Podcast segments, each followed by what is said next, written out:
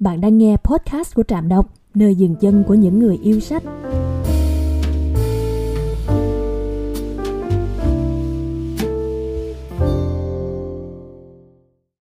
Bạn mất bao lâu để tìm thấy đam mê của mình?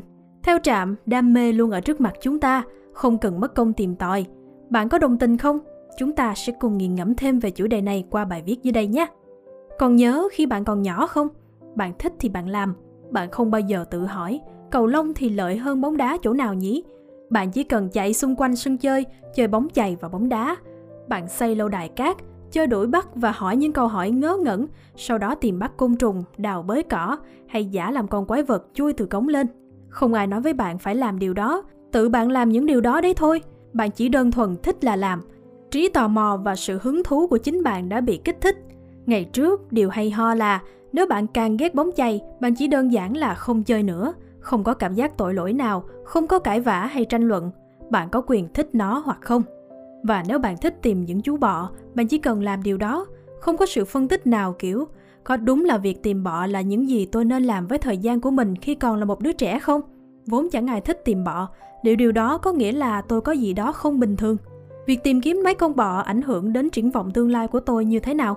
Ngày đó không có chuyện gì là nhảm nhí, nếu bạn thích một cái gì đó, bạn chỉ cần làm điều đó. Hôm nay tôi nhận được email thứ 11.504 trong năm nay từ một người nói với tôi rằng họ không biết phải làm gì với cuộc sống của họ. Và cũng giống như tất cả những người khác, người này hỏi rằng liệu tôi có bất kỳ ý tưởng nào về những gì họ có thể làm, nơi họ có thể bắt đầu, nơi để tìm thấy niềm đam mê của họ hay không? Và tất nhiên tôi không trả lời. Tại sao? Bởi vì tôi không thật sự có chút manh mối nào cho chuyện đó. Nếu bạn không biết phải làm gì với bản thân, thì điều gì khiến bạn nghĩ rằng một thằng ất ơ có một website sẽ nghĩ ra được? Tôi là nhà văn, chứ không phải là thầy bói. Nhưng quan trọng hơn, những gì tôi muốn nói với những người này là mấu chốt của toàn bộ vấn đề nằm ở chỗ không biết đó. Cuộc sống suy cho cùng là về việc bạn không biết, nhưng dù không biết thì vẫn phải làm một cái gì đó.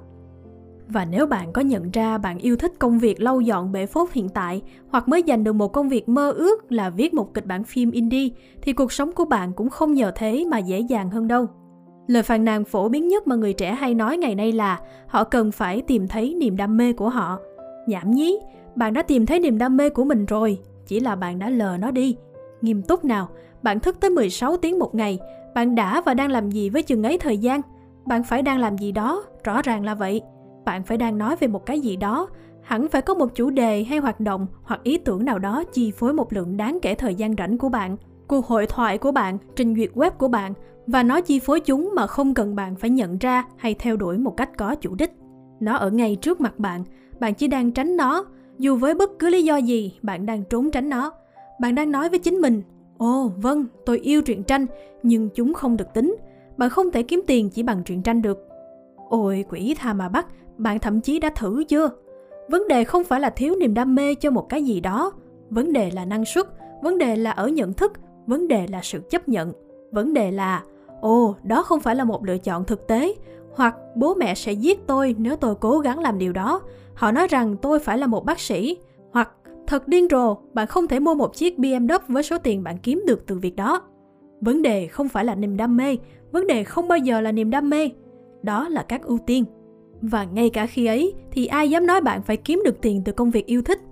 Kể từ khi nào tất cả mọi người cảm thấy đó là một sự bắt buộc khi phải yêu từng giây một trong công việc của họ.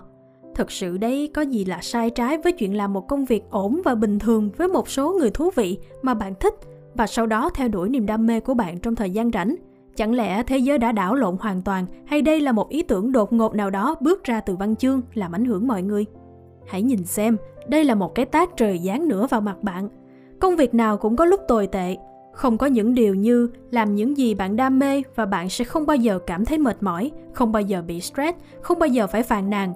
Điều đó không tồn tại. Tôi đang làm công việc trong mơ của mình. Công việc ấy đến một cách tình cờ và trong hàng triệu năm tôi chưa bao giờ lên kế hoạch cho việc này. Giống như một đứa trẻ trên sân chơi, tôi chỉ cần đi đến và thử nó. Và tôi vẫn ghét nó khoảng 30% công việc này, có những ngày còn ghét hơn. Lại nữa, đó mới là cuộc sống. Vấn đề ở đây, một lần nữa là sự kỳ vọng. Nếu bạn nghĩ rằng bạn đáng nhẽ phải làm việc 70 giờ một tuần và ngủ lại trong văn phòng giống như Steve Jobs và yêu thương từng giây của công việc ấy, bạn đã quá xem nhiều bộ phim nhảm nhí rồi. Nếu bạn nghĩ rằng bạn đáng nhẽ phải thức dậy mỗi ngày vừa thoát khỏi bộ đồ ngủ, vừa nhảy múa bởi vì bạn được đi làm, thì có lẽ bạn đã uống hơi nhiều Kool-Aid. Cuộc sống không vận hành như thế, như vậy rất không thực tế. Có một điều hầu như chúng ta ai cũng cần, đó là sự cân bằng. Tôi có một người bạn, người mà trong 3 năm qua đã cố gắng để xây dựng một doanh nghiệp trực tuyến bán thứ gì đó. Nó đã không làm việc, và khi tôi nói không làm việc, có nghĩa là cậu ta thậm chí còn không tiến hành bất cứ việc gì. Bất chấp hàng năm trời làm việc và nói rằng cậu sẽ làm điều này hay điều kia, không có việc gì thực sự được thực hiện. Thay vào đó, những gì thực sự được thực hiện là khi một trong những đồng nghiệp cũ của cậu ta đến thăm với một công việc thiết kế logo hoặc thiết kế một số tài liệu quảng cáo cho một sự kiện. Thề có Chúa, cậu ta lao vào nó như một kẻ chết đói lâu ngày vớ được cái ăn.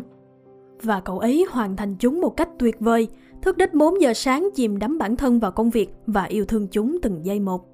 Nhưng hai ngày sau đó chúng lại trở lại tình trạng Này tôi không biết đáng ra mình phải làm gì Tôi gặp rất nhiều người như cậu ta Cậu ấy không cần phải tìm niềm đam mê của mình.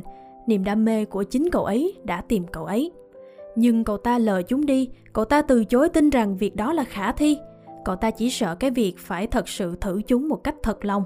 Giống như một đứa trẻ ngốc nghếch tiến vào một sân chơi và nói Vâng, những con bọ thật sự rất tuyệt Nhưng các cầu thủ NFL kiếm tiền nhiều hơn.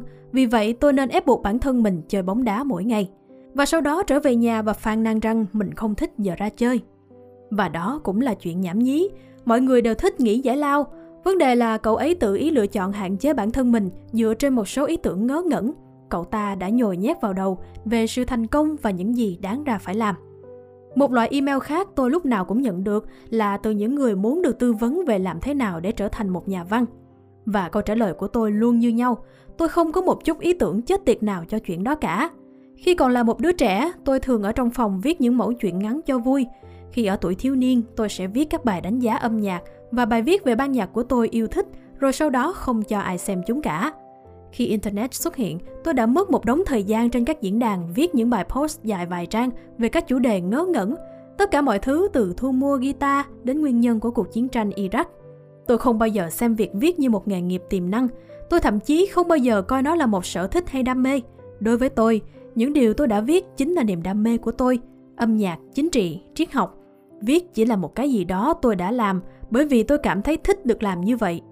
Và khi tôi phải tìm kiếm một nghề nghiệp khiến tôi trao thân gửi phận, tôi không cần nhìn đâu xa. Trong thực tế, tôi không phải kiếm tìm bất kỳ cái gì cả. Nó đã chọn tôi theo một cách nào đó. Nó đã ở đó, một việc gì đó tôi đã làm mỗi ngày, kể từ khi tôi còn là một đứa trẻ.